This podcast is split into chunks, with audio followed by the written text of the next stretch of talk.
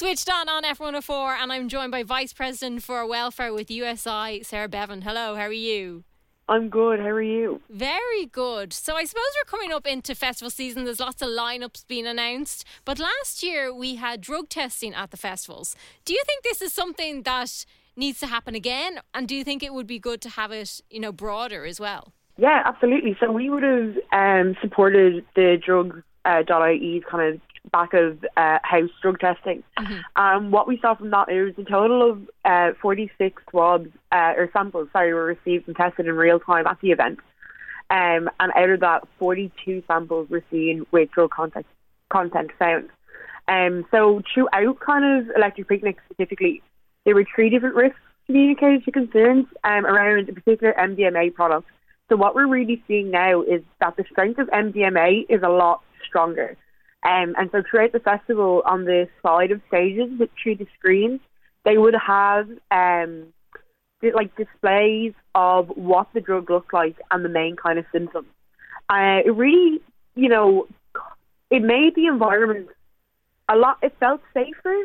People were more more aware of if they were going to take drugs, that at least it was a safer version of it.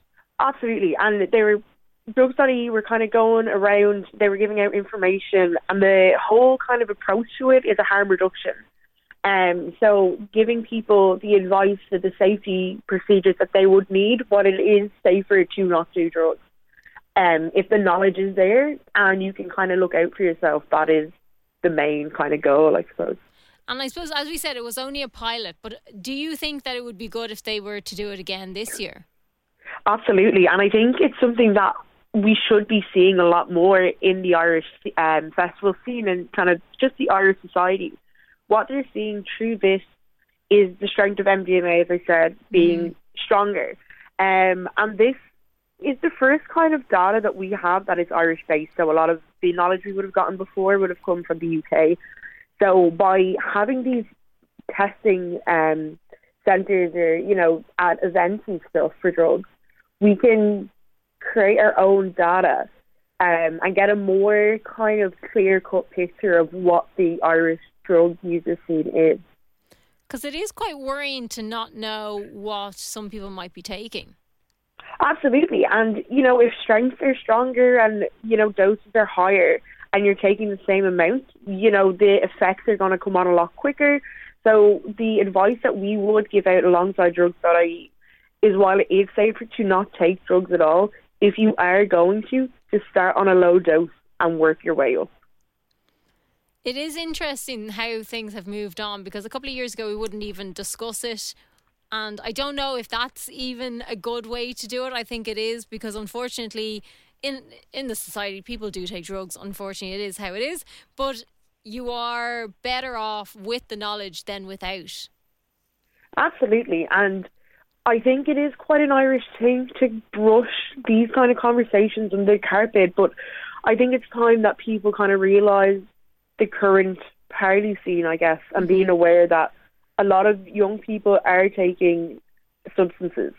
Um, and in that, we can provide education and information on what they are and kind of the effects of them. But if you are deciding to take drugs, if it's done in a safe manner, um, as best you can be. And if people are looking out for each other, that can really ensure that your safety is remained throughout it.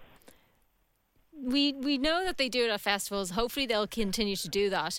Do you think it would be good to see it in other parts of life as well? Yeah, I think so. I mean, the back of house testing um, doesn't really give the. It, it's not as not as fast as what they would do in the UK of front of house testing, okay. where you kind of get the results straight away. But what we're able to do, even from the back of house testing, is really get an idea of the current landscape. You know, what are people using, what strength it is, and that is the information that we will be giving out soon with the Safer Student Nights program. Yeah. Um, the information that is given out there will be from this um, testing pilot. So if we do see it coming up more often, we can have more up to date information on current drug trends. Yeah, and that I think is the way forward, really, because at the moment we know very little about probably what's out there and what's happening with them. Whereas if we had some sort of idea of um, the routine of them or the the variants of them, it would be a safer place for most people. Absolutely, and the drug market it's it's evolving, and Ireland needs to prepare for you know changes and associated kind of health threats and risks with substances. Um, so if we have substance analysis, there's a clear role kind of being laid out in the process that can help identify concerns and respond to them faster. And then in turn, there could be a reduction in the harm that is caused by them. Absolutely, absolutely. So hopefully we'll see it at festivals this year. But also we must mention you launched Shag Week this week.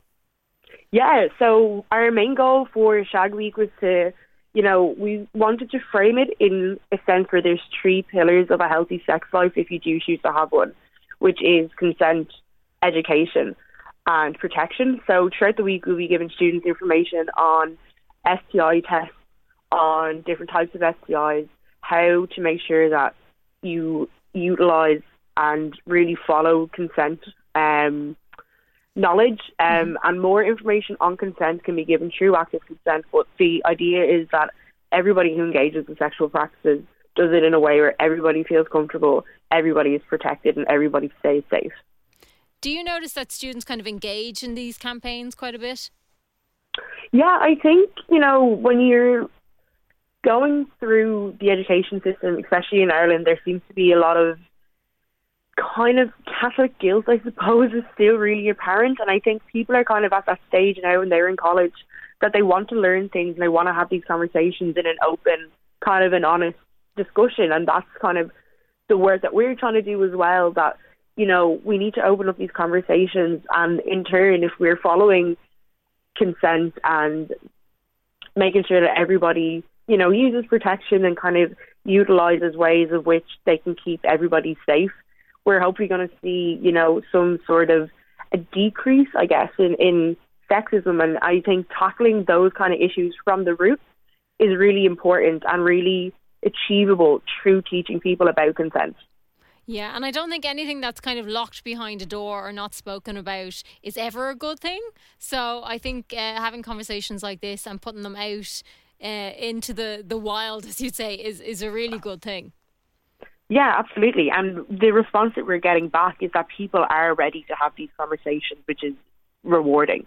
Absolutely. So, how can people find out more information about it? Yeah, so we've got um, a website which is shag.usi.ie, and that will list um, all the information that we will be giving throughout the week. Excellent. Sarah Behan, thank you very much for chatting to us. No problem. Thank you.